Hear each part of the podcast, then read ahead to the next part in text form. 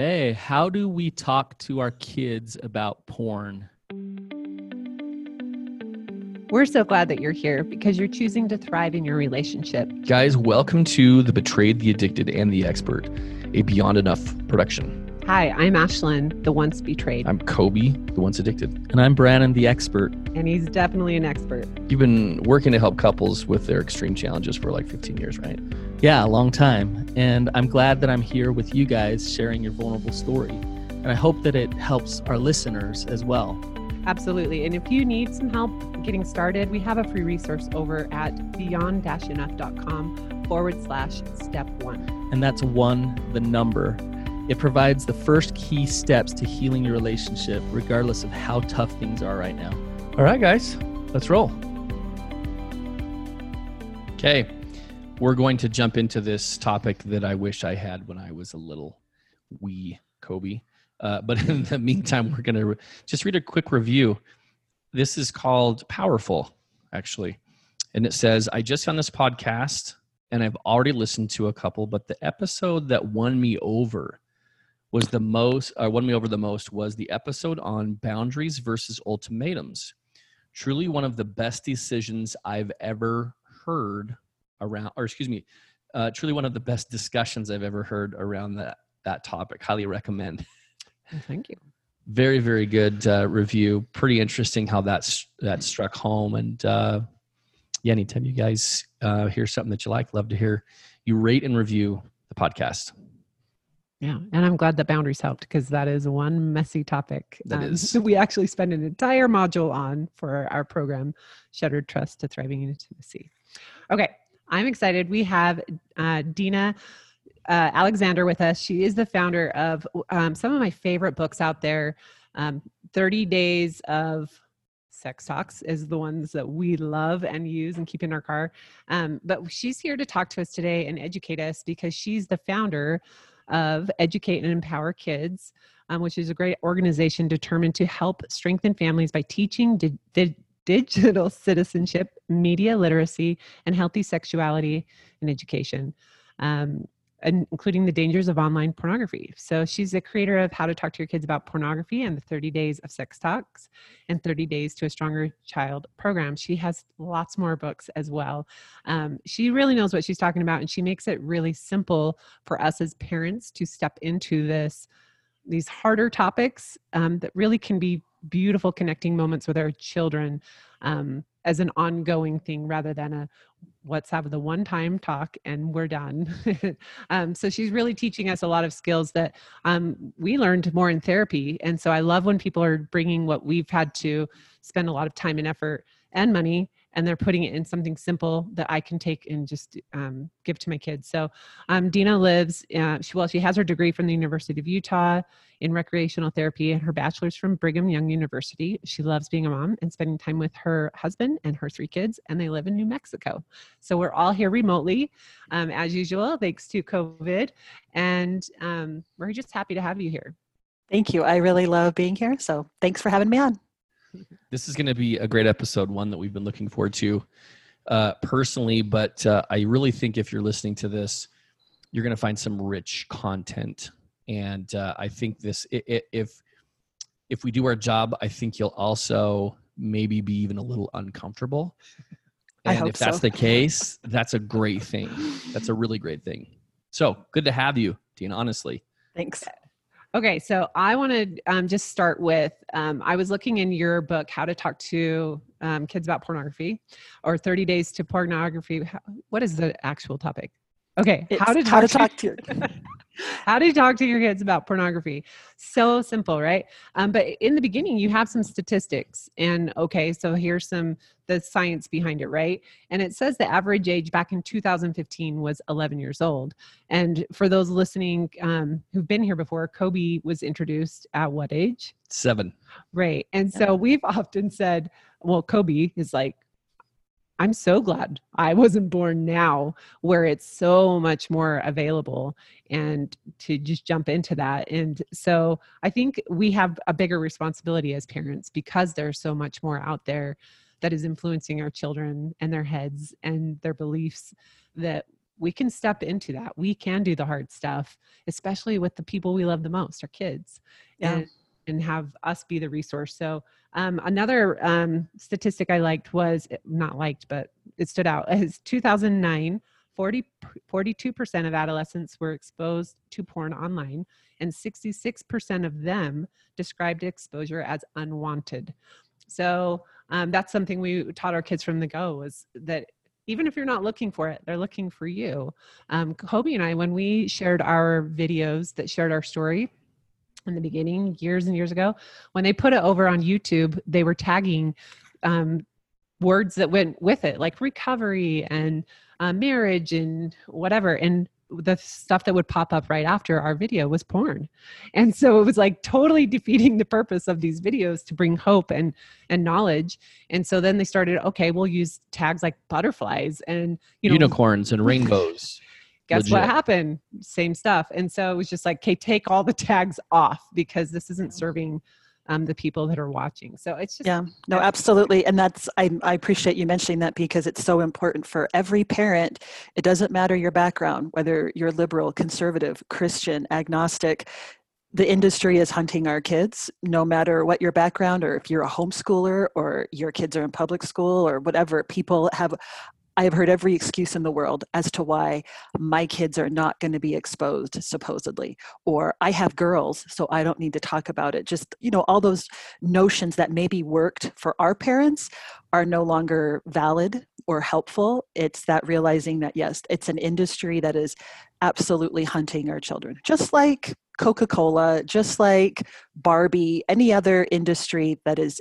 Um, in the business of making money, which is every industry, they're hunting our kids, right? They uh, they are allowed to. The law allows for them to market to our kids, um, and there's very little restraint and very little overseership online for um, to stop the porn industry, who has, of course, I'm sure, as you've realized, um, in recent years, has really focused their attention on teenage girls and women uh, because they woke up to the idea that oh, we have half the population that we can really exploit as well and make money from, and so again, I, I hope parents firmly understand that it's not just for boys, but it's definitely for girls. You were exposed at seven. My daughter was exposed at age eight from another third grade girl at recess.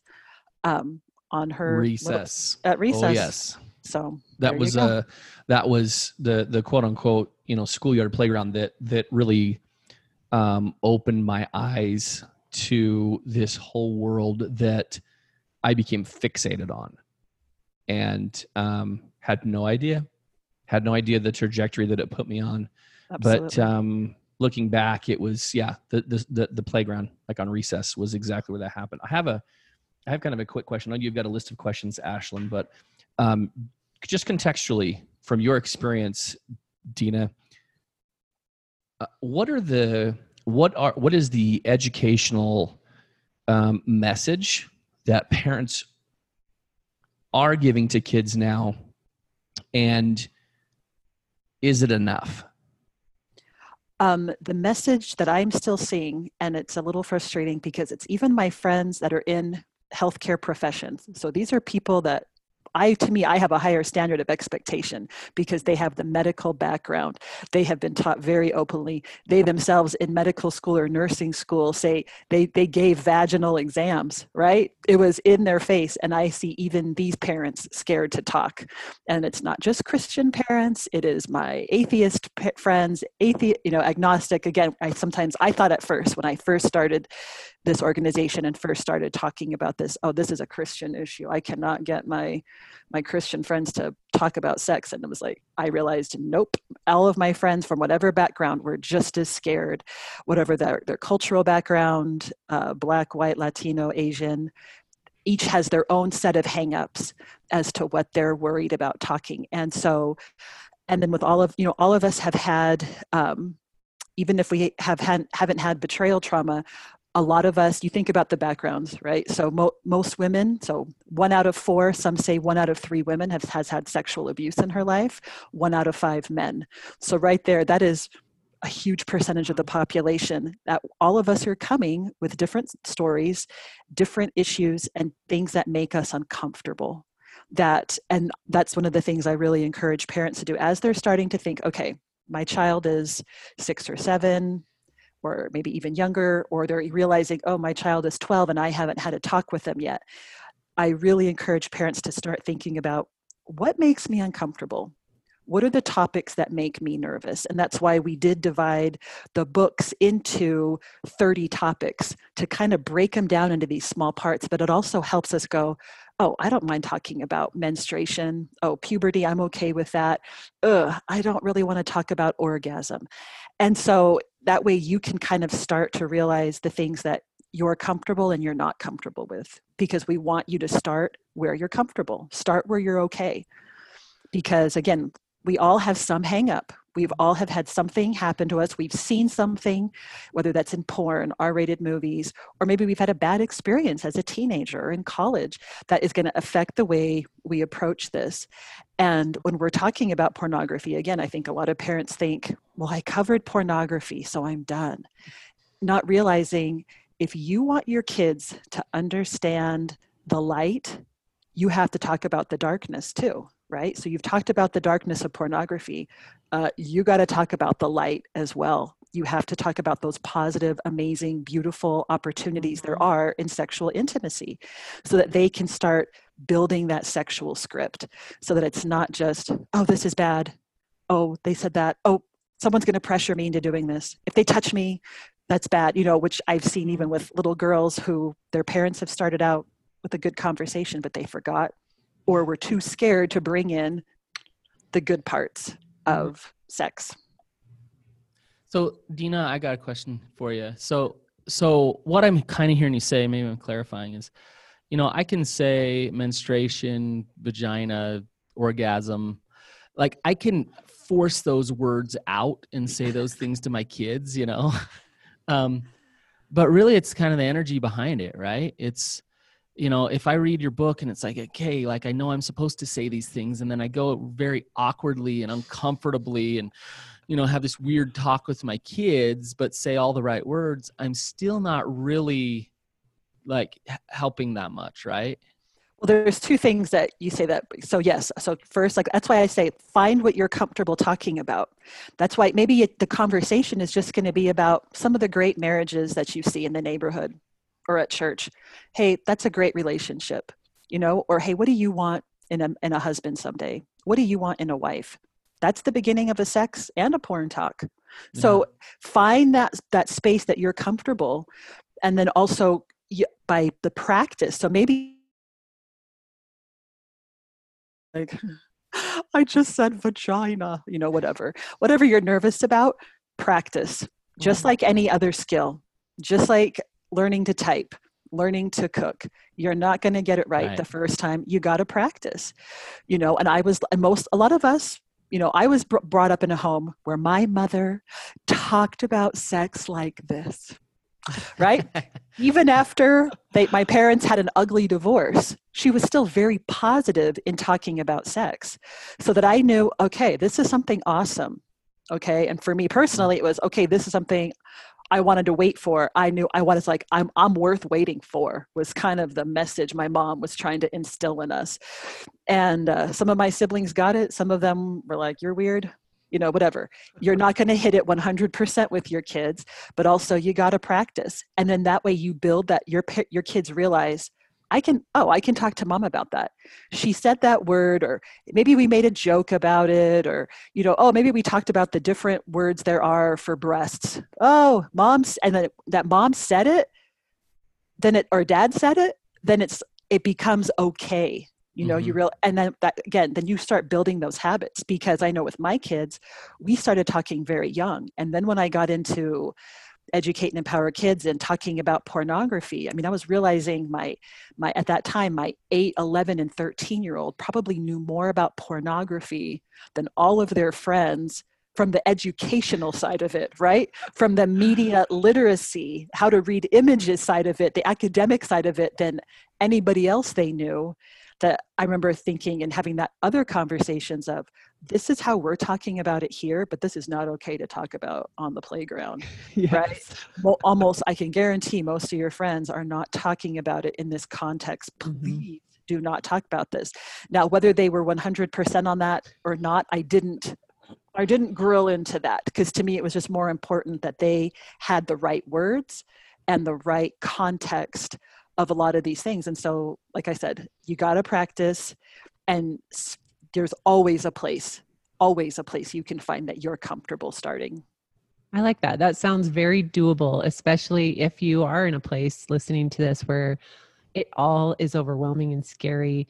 I have my own stuff wrapped up in, I can't bring this out for my kids. Um, yeah I it sounds doable, and I really appreciate that about this, all of this. So, um, my question is, what age do we start? Because I've heard so many different things about this, and people get very passionate about it's too young or they're too old now. What do you guys recommend? I recommend as soon as possible because, again, with parents, I'm seeing this in the hands of eight month olds Yeah. and two year olds, and they can just as easily find porn as a 12 year old uh, just by accident. So if you're, um, pardon me, foolish enough to give a small child this, then you better be talking about it. Mhm. Yeah. And you don't have to be discussing about the academic views of pornography. You don't need to be talking about the hatred that is spewed in pornography or the dominant submission submissive role in pornography that is often you don't have to give the feminist view. What you can start out is there you're going to at some point you're going to see pictures of naked people. Okay? It's not appropriate. You need to tell me when you see that.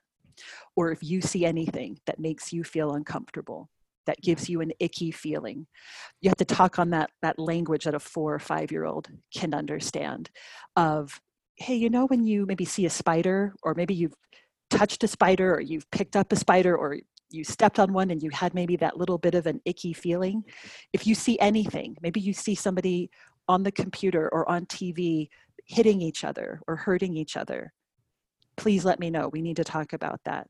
You know letting your kids know it's going to be out there. They're going to see it on the school bus at scout camp at girls camp at um, church activities at a sleepover. Please don't have sleepovers okay? We're so over that okay people? of the 80s. but all these you know there's so many opportunities from the best kids you know people thinking my kid would never. I'm like no it's all of our kids and they're all good kids. Yeah. they are all good kids being exposed so letting them just real simple when they're they're young.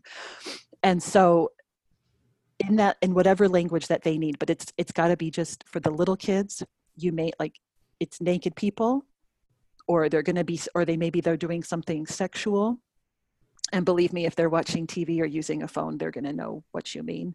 Um, unfortunately even at that kindergarten age um, that uh, or or anything that makes you uncomfortable please tell me or that that might be it. And then also as they if, if you gauge that they understand that then you want to help them know this is pornography. Use the word so that they can name it because they might see it at a they're well they're going to see it young whether that's 8 10 years old they need to be able to name it having the name helps us take the fear away from it okay it makes it less of a boogeyman kind of a thing so i think Why, why is that important, though? I think it's important for them to have the words to use to tell you what they saw. Okay, whether they're saying porn or pornography, they need to have that language to tell you. And again, I know that I remember being at a homeschool conference. Ah, I don't want my child to even know the word pornography. I had this mom say to me. I was like, yeah, mm. not knowing the word, that's going to protect them, huh? Like, you can say terrorism and you can say Black Lives Matters and you can say you know all these other movements and things that are happening but you can't say something that 99% of the population is going to be exposed to it's like no we need to talk about and have the words just like again when my child if something is bothering her vagina i want her to say to me my vagina hurts or it's itchy or i want them to or someone touched my touched me there. I want them to be able to have those words and it's the same thing with pornography. They need to just have that simple and again if you're talking about it like this then they're going to have all kinds of weird reactions but if it's you're going to see it. It's called Yeah. pornography you know then that that calm way of talking Love about it. Um, I just want to say really quick, thank you for saying that because we got a lot of flack that we taught our kids like proper names and educated them about what improper touch, you know, from someone unwanted touch, that type of thing. Um, but our kids wouldn't have come and told us that they were sexually abused had they not known what it even was. And so, exactly. um, it's not because it's, it's important for parents. You're not stealing innocence.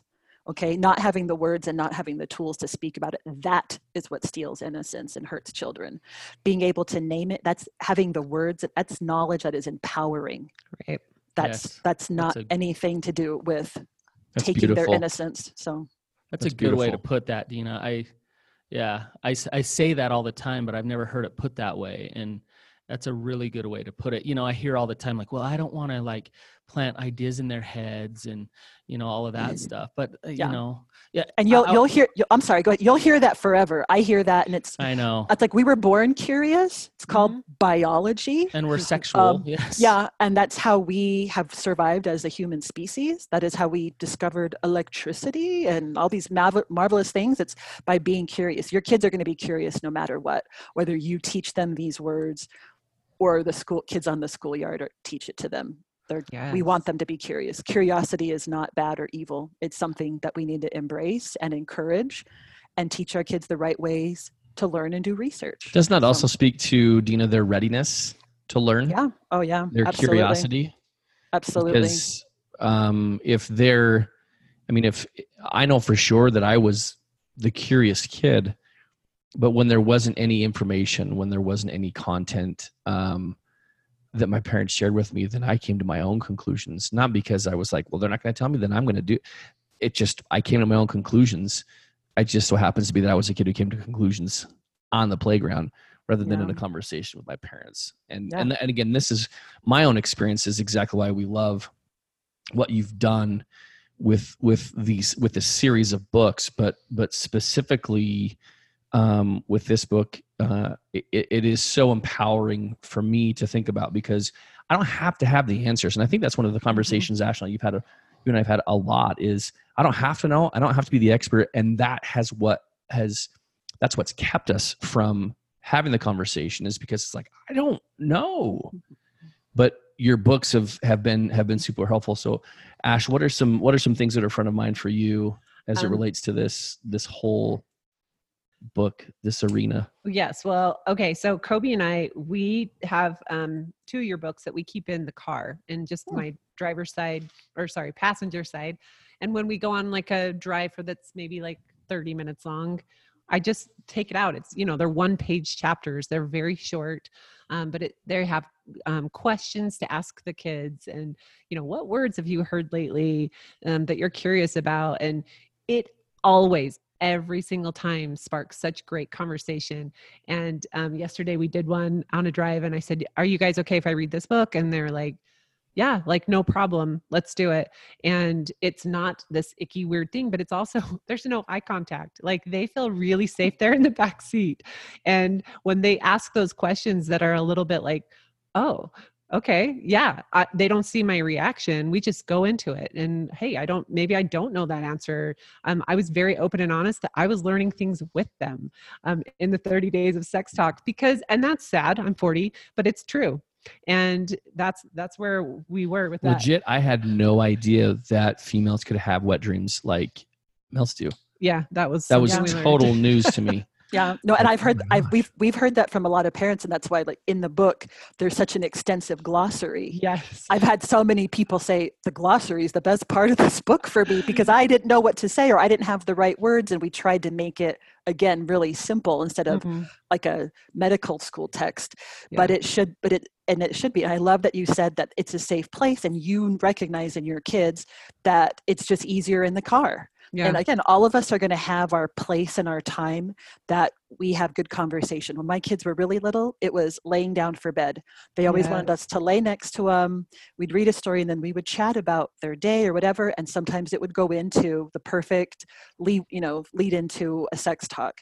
Now it's pretty much for us as my kids are all teenagers, it is at the dinner table you know we talk about our day and then there are it's usually something political that comes up something on the news a current event and then um, if it happens to be something that we need to talk you know about something that's about sex but yeah there's a and there's, a lot of stuff that was not even on the horizon because again there is so much continuing research with sex so our parents i'm sure certainly didn't know that a female could have a wet dream. Our, our parents certainly never thought to talk about anal sex but that is a thing not just because it is culturally popular but again because porn has made it so popular that our kids are wondering oh is this something that is needs to be part of my repertoire or whatever? Because not just boys but girls are seeing so many different things that they think oh i need to act like this or this is okay this is sexy. So we need to be able to reframe it into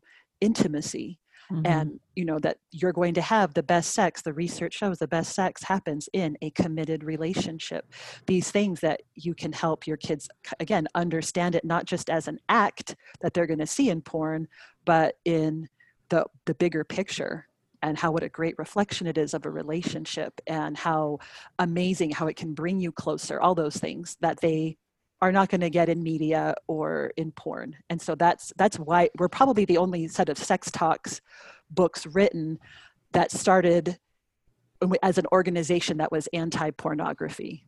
Do you know what i mean? Most sex talks books are written from um, a therapist or a medical perspective where they're just like everything is okay.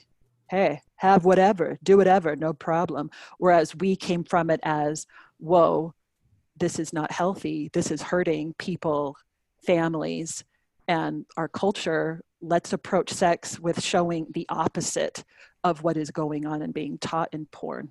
You know i don't know any other sex book that is written from that perspective. And that's something that we've really tried to do in combating porn is okay let's talk about all the awesome things and help our kids be prepared for what they're going to see and be able to have that context so that when somebody approaches them, whether that's a boyfriend or a husband, approaches them for oral sex or anal, that they can go, Oh, I don't know if I want to do that. Or is this really being done in love? Is this something special? Or am I being used as an object? So, again, you might not have that discussion with your kids when they're young but they but those all of these conversations are those building blocks. You know one of the big discussions in here is about respect you know about uh, in the 12 plus book abusive relationships versus healthy relationships. Man that's a conversation i wish i had had as a teenager or known i was so Yeah. un, i was so unknowledgeable that i didn't even know what the difference was and again watching my parents in an unhealthy mm-hmm. marriage and divorce you know i thought you whenever you were mad you had to raise your voice yeah i And- thought that was how it was you know so We've had these conversations, I think like what, two weeks ago in the car about I wish I had known to tell my mom, hey, this relationship I'm having with a boy, he's mean. He says Yeah. really mean things to me, and that's not okay. But because he was my boyfriend, I just stayed. And so uh, this these books continue to bring up the conversations that I know we can have on our own, but this creates those experiences for us and hel- helps us to get there where maybe on our own it would be all over the place, you know? yeah yeah i mean we did try to do it in a progressive way and in the how to talk to your kids about pornography it's done in a progressive way but that's by no means means that that's the right place to start or stop. Mm-hmm. Again because all of our kids are going to have had different levels levels of exposure to pornography. They're going to have different ages in development. But i think it's important that they all have some sort of understanding a definition and they need to have some kind of plan for when they are exposed. You know even that whether that's as a teenager and your, their friends are showing it to them. You know my son one of the reasons we left the high school we were at we were at a living in a kind of a wealthy area in texas and we felt very strongly very you know prompted that we needed to get our kids out of this area. A lot of permissive parenting. But my son you know was shown you know girls were passing around their nudes so incredibly and my son was being shown you know friends nude photos and I'll, I'll look at my girlfriend you know right in the middle of class. And uh, so there had to be a we had to t- have a discussion of well how do you say that? How do you say i'm not interested or no thanks. You know is that something that you're going to be like get that out of my face or are you going to say no no dude that's cool. I don't i don't need to see that. Having that plan is really empowering really helpful to a kid. We call it a run plan in our books to get away from it. One of the big pieces of that though is discussing it with your parents because again kids don't understand it you know they might feel they'll feel that simultaneously they might see porn and be simultaneously traumatized and turned on Mm. and that's a very confusing feeling for a kid um, and they they need to be able we need to be able to sort sort through that with them Yeah. I think there's this really kind of tricky nuance to it, which is, um, you know, growing up, I was told don't look at porn. Like, porn's bad. Don't do that. Don't. It's you know, and and it's like there's this paradoxical nature to talking to your kids about porn because in some way, um, the the parent, uh, you know, if you're listening to this and you're thinking, oh, I got to have that talk about porn with my kids and tell them like, hey, like you shouldn't look at porn. That is not what Dina is saying. Dina is saying somewhat of the opposite, which is, you know what, like you need to go be very open and talk comfortably about pornography and, and, and what it is so that your kids can continue a dialogue and a discussion that's ongoing and feel safe when they do come across it because they're going to come across it. So absolutely instead of saying don't come across it or don't view it or don't see it's it's saying you will see it and when you see it you can talk to me about it because i'm comfortable to talk to right Yeah, absolutely. And I know that my kids have been surprised, well, even at the beginning, but they are whenever they would bring something up that they that I knew about it already. Do you know what I mean? That they Uh-huh. they would talk about something they had heard about, and it's because the um the top searched porn terms, which are the things that are most fed, right? Like a YouTube video, a popular YouTube video is going to come at you. The more it's watched, the more it's going to be served up to people, right? As a thing to possibly watch. It's the same thing with pornography.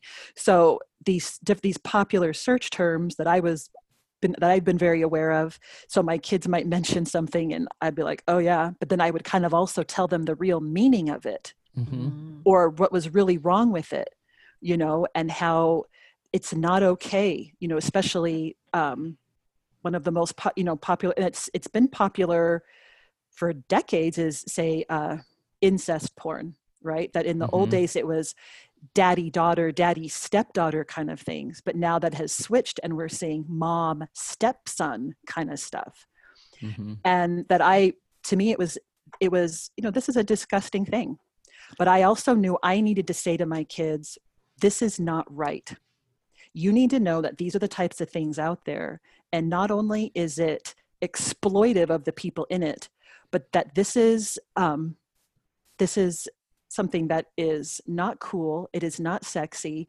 that this is something that is so harmful in real life that they're making it cute and okay, but that this is so destructive to a child or a teenager that it is abusive and it is wrong, and that is why it is criminal. And I remember just again having a simple conversation like that with my kids, and it was like, oh, because again, it's like the same thing. When we were kids and we saw something R rated, again, the music was there, the context that in our minds it was sexy, right? Or, oh, that's what you do during sex it's the same thing for our kids watching this oh oh you i might find my my cousin or my aunt sexy no that's not okay that it's okay to be curious it's okay to see that somebody is attractive but we're not going to ever find our mother or our stepmother sexy that that's not okay. So there's those there are those conversations where we have to let them know that again Well- they are they're showing these devious things that are not okay. Yeah, in the book, you have a section on sex trafficking, um, which is a huge part that's you know become more and more um, out there to help people understand the negative sides of pornography. And so I think that's important that you put that in there. That it's not just like porn is bad, don't watch it, but it's like let me explain what's going on here. absolutely because they're not showing. that, that that is my big thing is show giving them that big picture so when they're little yeah if you see this come tell me super simple but again as they get into that middle school high school age you want them to know what's really going on that yes that this is just videotaped prostitution that these girls you know that they're getting that are barely 18 are being exploited that they have managers who are really pimps and also that what they're teaching is hateful you know pornography is one of the few places left in our culture where racism is totally celebrated right? Mm. Where you can make fun of or degrade any other culture and where women are treated like garbage. But again, like it's celebrated in this. But so I'm not going to have that discussion with a seven year old. But an 11, 12 year old, I might start discussing that to let them know, you know what, like this is not to make you feel ashamed and that you're a bad person if you like this or if you have seen it and you felt turned on but you need to know that these people that are in it are human beings and that is a very mature discussion and basically that's one of those like enlightening discussions you can have with your kids that helps click it over it's kind of like when you realize when you're watching a commercial that everything is being airbrushed or that those are actors having such a great time with their Barbie or their mm. Hot Wheels cars, right? When you realize, oh my gosh, that's fake. It's this that same kind of click that you want your kids to have, because that's when they can hopefully start seeing it in say an academic or a more objective way instead of just like this is something that turns me on or Mm-hmm. oh my gosh like that is that's crazy you know they're seeing it as whoa there's something else bigger going on that there is a very dangerous message Mm-hmm. that we want our especially our middle schoolers and teenagers to really understand because again that sets them up for knowledge in all sorts of other realms especially with social media and But- any other advertising they but. Dina, I Sorry, think you, go ahead I think you do got to be careful with. Um, I, I think there's a like to do both of these things at the same time, which is, hey, that's dangerous. That's not okay. Um, but at the same time, if they felt aroused and they liked it, and you're saying that's bad, you shouldn't like it. Like what you don't want to do is push them further underground. What you, you don't want to say that's bad if you you know, and then they feel like, well, I must be bad because I like that. So Yeah. so you have to do two things. You have to really acknowledge that it's normal and okay to be aroused and Absolutely. and, and that that stuff is actually designed to arouse them and excite them mm-hmm. and it's bad and. Absolutely. it causes problems yeah so both those things have to be there in order in order for the education to be very effective Oh, absolutely. And it's important, and also to help them understand the difference between guilt and shame. yes You know, that that shame is not healthy, and helping kids understand that shame is that feeling of I'm a terrible person yeah versus guilt is I need I made a mistake and I need to fix this. Helping them because that is and that's a, that's a tool that's something you can teach kindergarten on to start those building blocks because all of us have faced it right all of us Right. have felt that and and uh, from a, i'm i'm a religious person and you know i try to teach my kids that is not from god god doesn't use shame that is another that is another um, influence that there is no reason why me as a parent that i love you i ever want you to feel shame and so i really appreciate you bringing that up that it is very important to help our kids know like this is absolutely designed to make you aroused that Mhm. they are experts just like a surgeon might be an expert at doing a particular surgery because he's done it a thousand times. These are people that have been creating this involved in this for years if not Right. decades and they are experts at knowing exactly how to get you aroused and even to orgasm within 8 to 10 minutes right? So that they have it down to a literal science and so with using algorithms and such so i think that's super important and that's where you might even lead into a conversation about uh, masturbation because again that's something that most kids feel ashamed about and it i don't think it should be that way Mhm. and so can, again, can you that- speak to that? Well, Yeah. I, I just want to say all Go these ahead. things are in your books, right? We do talk about shame and guilt. We do talk about masturbation, consent, pleasure, which are things I'll be honest, we did not start with those things because it was like, I'm just going to educate. And educate is just like, don't do it. um, but there's a lot more that goes into it. Yeah, and that's why they are divided into a three to seven, an eight to 11, and a 12 plus. You know, I'm not, we don't talk about pleasure with uh, three to seven year olds and eight to 10 year olds. I mean, the lesson in the eight to 11 year old is children do not have sex, is one of the lessons, unfortunately, that we have to have, right? But the talking about pleasure and all those positive aspects are definitely more in the 12 plus book because it's, to me, that's super important. I want, I want my kids to have great sex lives Mm-hmm. um, and I hope other parents want that for their kids too. You're going to be my in-laws someday, so please. Okay? so, So, um, but talking Dina- about masturbation, go ahead. Sorry. Yeah, no, but, but there's a question even before we get to masturbation, which is, um, if if I'm a parent who says, I know that I've got to have these conversations with my kids, and I want to empower my kids with knowledge, but I also recognize that I have my own shame surrounding this arena, or maybe specific parts of this arena that really make me pump my brakes. Um, what is your message to that parent who recognizes that they do have shame about a specific topic in this arena um, who doesn't want to project their own shame onto their kid because shame is as genetic i guess maybe not even not genetic but contagious as you know anything uh, in a family right behaviorally Yeah.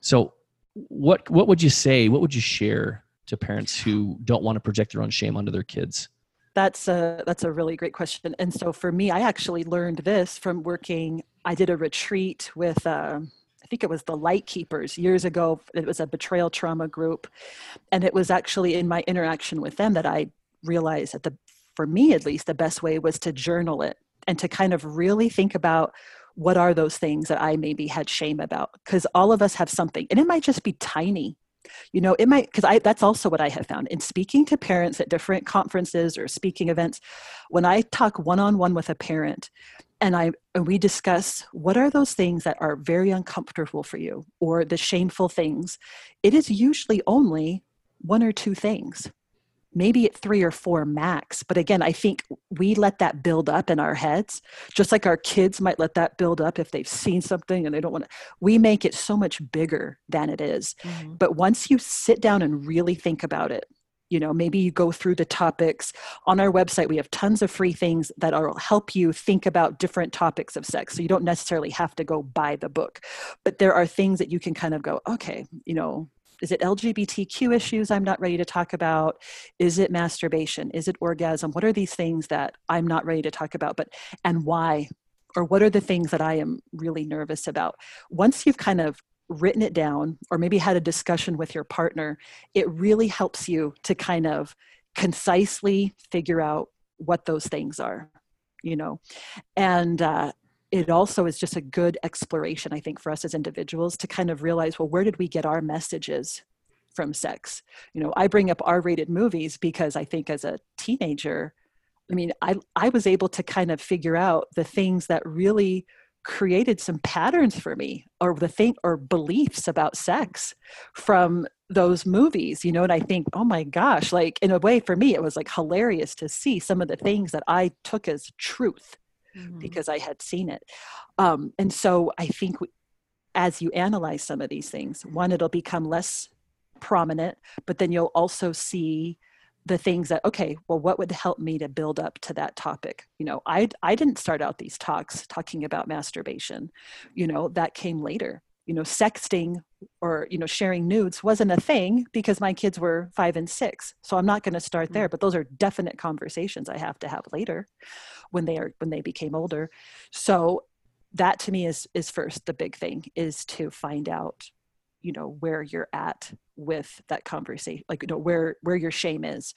And then um but i think it's also okay to tell your kids i don't have all the answers or you know I whoa made, whoa whoa I whoa, made whoa. some are you mistakes. serious? Serious. Totally serious. No no no no. That that's like but but we know when bedtime is and we know what the rules are and we know what isn't uh, isn't okay in our house seriously you really want me What my happens when kids, you I don't don't have have all all the the answers. answers like me?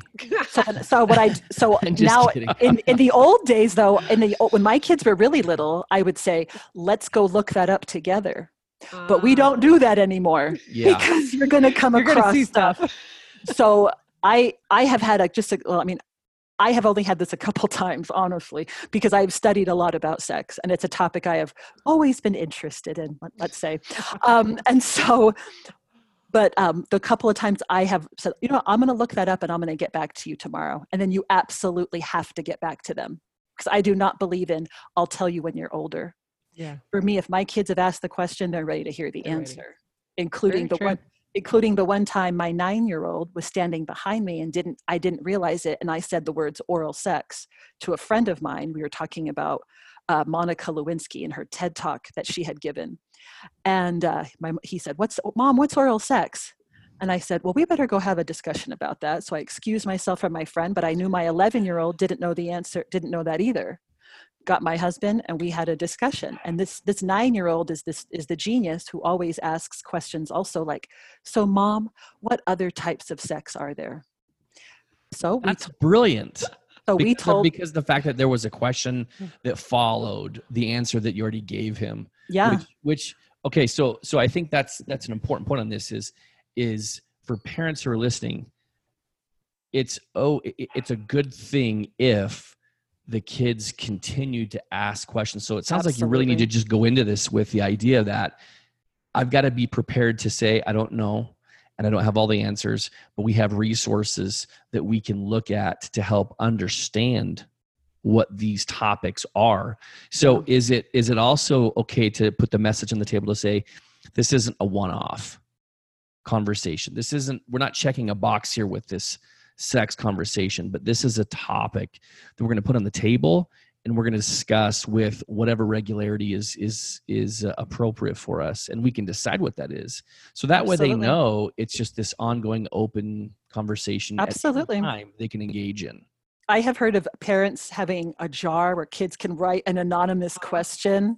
We've also done things where we've said this is the safe zone, meaning you can ask me any question or tell me anything and you are not going to get in trouble. Mhm. You know, like I saw this, or, you know, maybe they're going to confess they lied or stole or broke something, whatever. Having a safe zone, I think, is where there's, I'm not, I'm not going to get upset. You can ask me anything.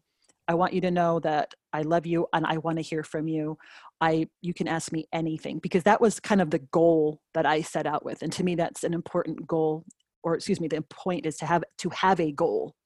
You know, am I teaching my children to protect them when they're little? Absolutely. As they get older, I need them to know the answers from me, not the schoolyard. But I also, as they've gotten older and before they're getting ready for dating, I want them to know how they should be treated and how they should be treating the people that they date. Eventually, with the goal of, I want my kids to have a good, healthy sex life.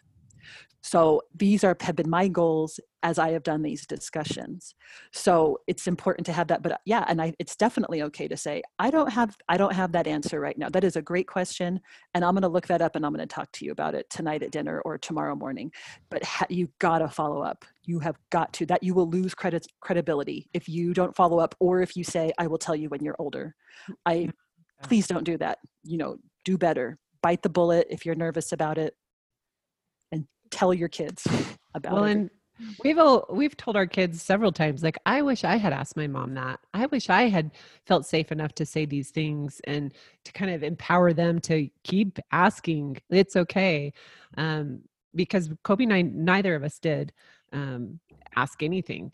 And there wasn't Google back then, so it really was just, "Hey, do you know what this is?" Which is not great. Yeah. I mean, I remember in junior high explaining things to girlfriends and being like, I cannot believe their parents haven't told them this. Like, it was so shocking. I remember being at BYU as a freshman, and we're sitting around a bunch of girls talking, and somebody said the word orgasm, and the girl next to me said, What is that? And I remember even then going, Your parents have failed you. Mm. That you're 18 years old and you don't know what this is. Now, this is 20 Yeah. years ago when Sure, I went to BYU, but still, I know that those those kids still exist. And Yeah. that is definitely something that happens in various, not just Christian cultures and Muslim cultures and various cultures. We have this, and I, it's it, those days are numbered though. But we have a lot of girls coming up, getting ready to get married, and they have a boyfriend or husband that has been looking at porn for years and years, and then we have this that disconnect happening now those but that's that's going to be different i i already sense that for my my 17 year old son he's not going to face that nearly as much the girls Mhm. will be just as unfortunately just as porn literate Mm. as uh, the boys at when that, that when they get married in their mid late 20s whenever Wow. Well, I, I mean, I think this has been just enormously helpful um, by way of discussion. Um, and I and I think again the real the real key behind all of this for us was knowing that number one, your content, Dina, allows us to not be the expert. Um, your content is is short and it's easily consumed. Um, we also know that um, it can foster additional questions to which we don't have to have answers for, but because there's glossaries like you've talked about, then we can easily find those and and have those conversations. And um, and and my hope is that anybody who's listening, who's like, I don't even know where to start. I don't even know where to start. Um, can can find you online and we'll get to that in just a second and just say okay where do i where do i need to where do i need to start what do i need Mhm. in order to get these discussions going because ultimately we want our kids to be as prepared as they can be to face life but this is going to be a huge part of someone's life especially if it's not talked about and they become a Coby Yeah. where it's just kind of all consuming unbeknownst to their parents because of because of ignorance Yeah. Well, So- when we're not saying something, we're saying, still saying something, Yeah. right? So Absolutely. we might as well get no, it out there. absolutely. And that's you know where can where can we find you where can our listeners uh find where you live virtually virtually. I was like, where I live.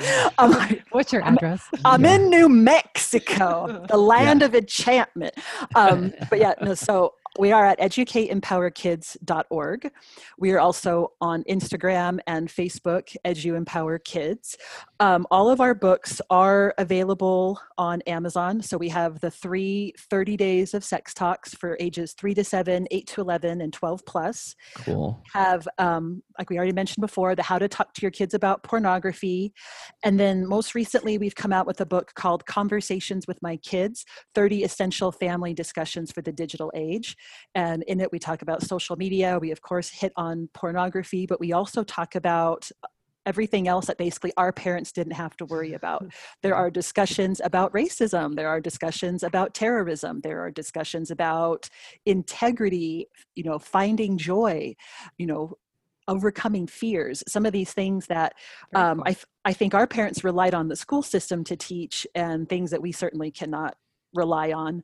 Um, but I really hope all the parents listening realize, uh, like Coby said, you don't have to be an expert. Our kids just need to know that we care and we love them. They're not going to listen to a word we say unless we have conveyed that first, Mm-hmm. and that like uh, uh, that our their curiosities are normal. They are biological. That all of us have curiosity. That it's natural to want to see naked people, and that um, that all of the parents that you can do this whether your kids are little or old. There's i think if you did look at the books you will find that there's some things that you've already covered Mhm. and that should be a comfort to you. And then start Totally. and then and then move on from there. You know a lot of this for the younger kids is protective information. Um, i'm sure a lot of us are realizing you know 90% of sexual abuse happens from people we know not from strangers. And so that's why again it is so important to have these conversations when they're very young and then help them especially before they're exposed to pornography not when they already have a problem with it Right. Thank you. Thanks, so Dina. thank you That was awesome. Thank you so much. All right. Bye bye. bye We'll see ya.